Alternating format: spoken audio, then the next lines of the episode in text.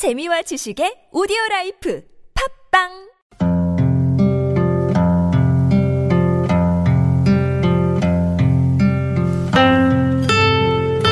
가슴에 담아온 작은 목소리. 제 58화 바위를 뚫는 희망의 씨앗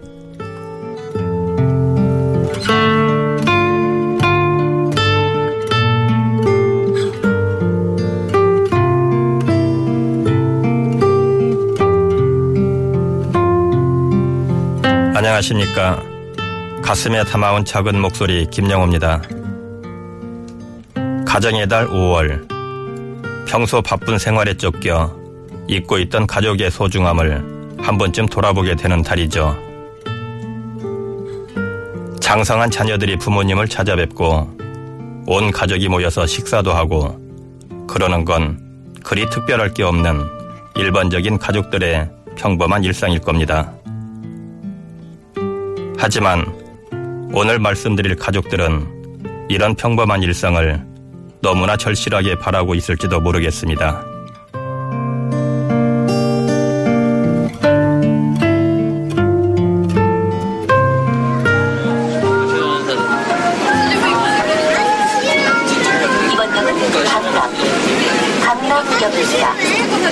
내리실 문은 오른쪽입니다.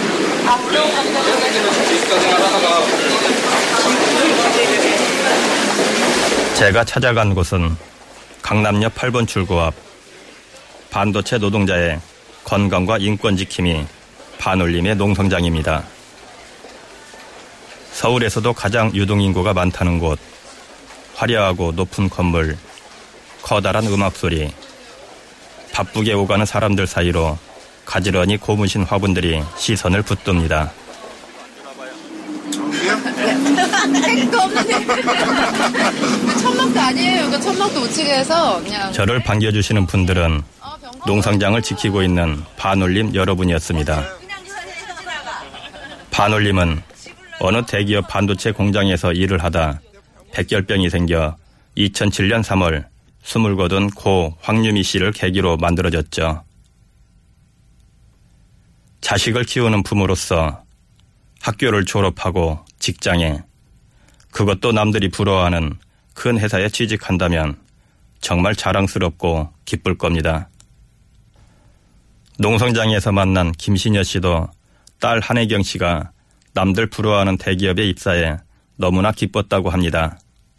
너무도 기쁜 마음이었었죠. 그래도 그 대기업을 들어갔다라는 어떤 그런 마음이 참 대견하고 정말 처음에 잔치까지 했었으니까요. 친구들끼리만 불러가지고, 네.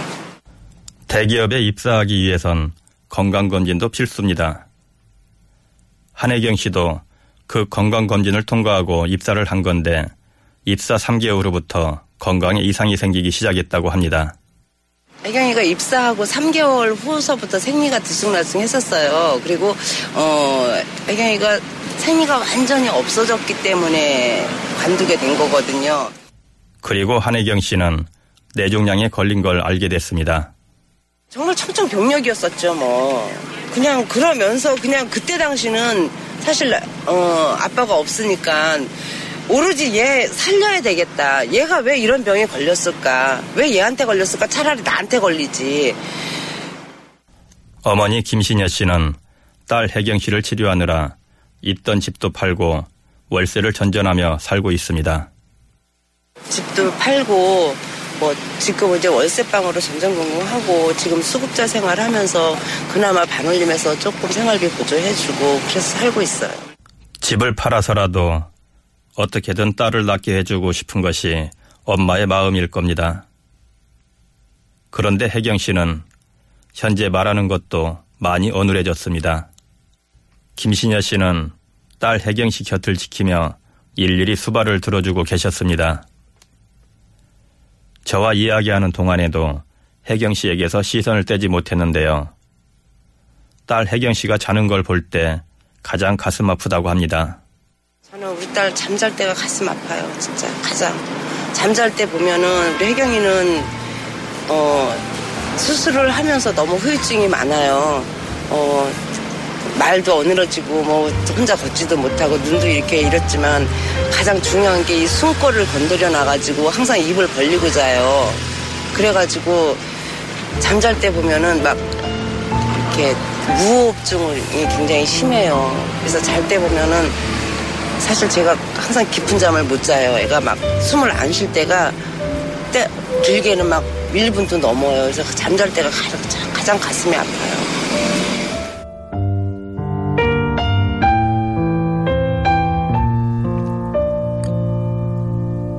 농성장에서 만난 김미선 씨는 1997년 17의 나이로 반도체 공장에 입사해 3년간 LCD 모듈 공정에서 생산직으로 일했습니다. 저는 고3 여름 정도 6월에 입사를 해가지고요. 제가 했던 일은 그 앞에 화면을 만드는 거예요. 그리고 2000년 3월 김미선 씨는 다발성 경화증이라는 병을 얻어 퇴사했습니다.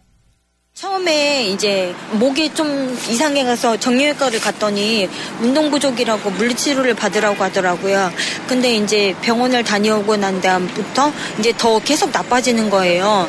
그래서 이제 사원복을 입는데 손가락에 손 사원복을 입을 수가 없을 정도로 단추를 채울 수 없게 되고 다리에 힘이 빠져서 이제 걷기 힘들 정도가 되고 그러다 보니 하루하루 더 나빠져서 이제 다발성 경화증은 인구 10만 명당 3.5명이 발병하는 희귀 질환입니다.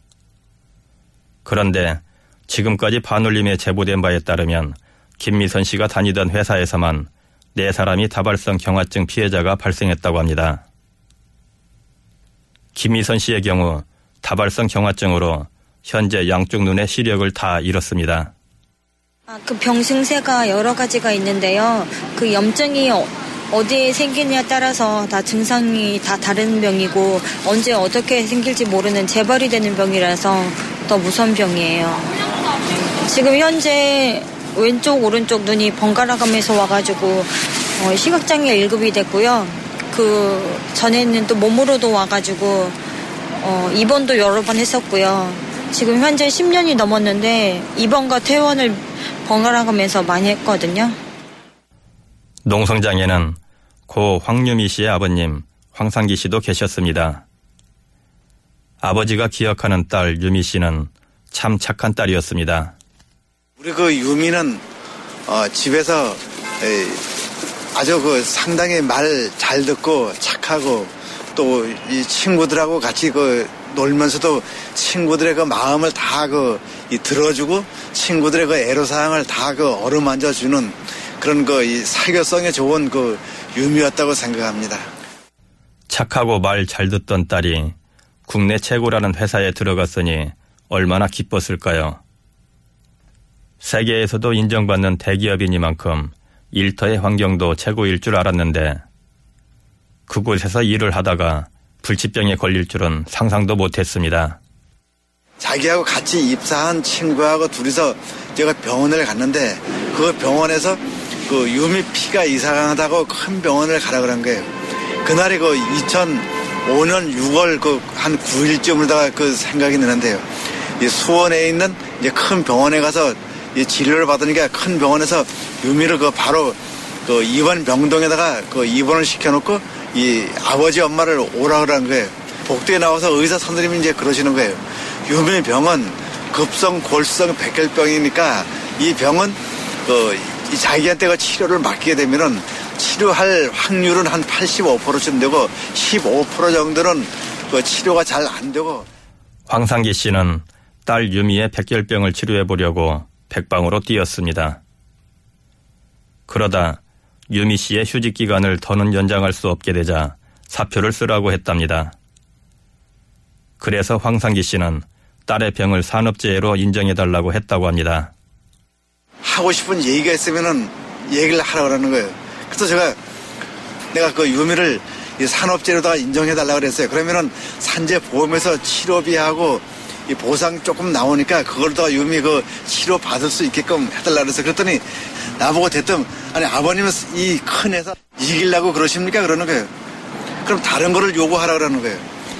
그래서 한 8천만 원쯤 들어갔는데 치료비하고 이제 경비하고 쓴 돈이 이 5천만 원을 해달라 그랬어요. 그랬더니 그럼 그렇게 할 테니까 당장 이 자리에서 사표를 쓰라는 거예요. 그런데 유미 씨의 병이 재발해서 다시 입원하게 됐다고 합니다. 앞서 사표를 받아간 과장님이 병원으로 찾아와서 만났는데 유미 그 치료비 5천만 원 그 해준다고 하면서 사표를 받아간, 받아간 그 과장님이 아주대 병원 그 로비 1층에 오면서 나보고 1층 로비로 내려오라고 얘기를 하는 거예요. 그래서 1층 로비로 내가 내려갔어요. 내려갔더니 유미는 병실에서 그 이 병이 재발을 해갖고 다 죽어가는데 유미 얘기는 한마디도 안 물어봤어요. 한마디도 안 물어보고는 그, 그때 와갖고 우리 집에 와서는 5천만 원 해준다 그랬었는데 100만 원짜리 수표 다섯 장을 가지고 와서 이 500만 원 요것뿐이 없으니까 요것만 받고 말라고 하는 거예요. 그러니까 내가 아직 이게 기가 막힌 일이 벌어진 거예요. 딸 유미는 직업병에 걸려 목숨이 위태롭고 평화롭던 가정은 풍비박산이 났는데 황상기 씨는 피가 거꾸로 돋는 심정이었습니다. 유미 할머니도 화가 나서 화병으로 돌아가셨지. 그 다음에 내가 그 집 질려가 모아놨던 1억 한 몇천만 원 모아놨었는데 그 돈 유미 치료하느라 그돈 다 날려먹었지. 그 다음에 유미 엄마 계속해서 유미 그 치료하는데 거기 쫓아다니냐고 일 못하고 우울증 걸렸지. 나도 계속 거기 쫓아다니냐고 거기 이제 일 못하는 거기 매달렸지. 그러니까 나는 아직 이 기가 막힌 일이 벌어진 거예요. 아, 내가 이 속아도 단단히 속았구나 이런 생각이 확 들어가는 거예요. 그럴 때가 아주 가장 억울하고 아주 가장 그 비열한 감이 들어갔어요. 그래서 그때 그 순간에. 현재까지 반올림에 제보된 고 황유미 씨가 일하던 회사의 반도체 LCD 노동자의 직업병 피해자는 총 228명입니다. 반올림 상임 활동가 이종난 노무사의 얘기입니다. 저희 반올림이라는 이 작은 단체에 제보된 숫자는 그 LCD 공장에서 어, 들어온 피해자 숫자가 한 230여 명에 달해요. 어, 이 230여 명의 피해자들은 어, 중증 질환 피해자들인데요. 백혈병, 뇌종양, 뭐 흑색종, 또 다발성 경화증과 같은 희귀 난치성 질환 피해자들도 있고 230여 명의 피해자 중에서 안타깝게도 79분의 노동자는 이미 세상을 떠났고요. 79명의 사망 노동자들 노동자들의 대부분이 젊은 20대, 30대 노동자들입니다. 또 여성 노동자들이 많은 피해를 봤습니다.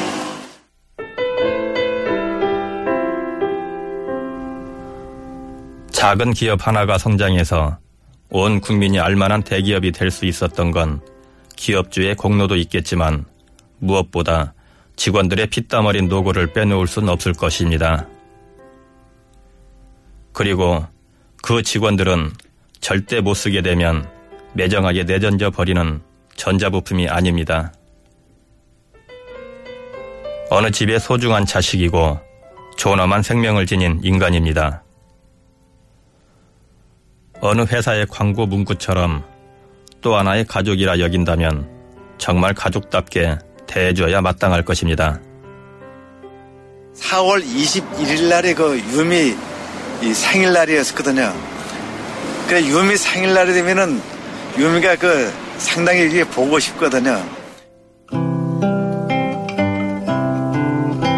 반올림은 지난 2015년 10월 6일부터 강남역 8번 출구 앞에서 노숙 농성을 시작했습니다. 오는 5월 28일이면 농성 600일을 맞게 되는데요. 농성장에 놓여 있는 76개의 고무신 화분이 있습니다. 고 황유미 씨와 같은 회사의 반도체 LCD 공장에서 일하다가 직업병을 얻어 숨진 76분의 노동자들을 의미합니다. 그들의 넋을 기리며 농성장을 지키는 피해자 가족들은 오늘 또 정성껏 고무신 화초들에게 물을 부어줍니다. 단단한 바위를 뚫는 건 바로 그런 여린 한 방울 한 방울의 물인 것처럼 반도체 노동자의 건강과 인권을 위해 눈물겹게 외치는 이들의 간절한 희망의 씨앗이 결국엔 거대하고 단단한 바위를 뚫고 뿌리를 내리고 자라날 거라 믿습니다. 고무신의 푸른 화초들처럼 말이죠. 가슴에 담아온 작은 목소리 제58화 바위를 뚫는 희망의 씨앗 지금까지 작가 방은영, 연출 김현우, 그리고 저는 김영호였습니다.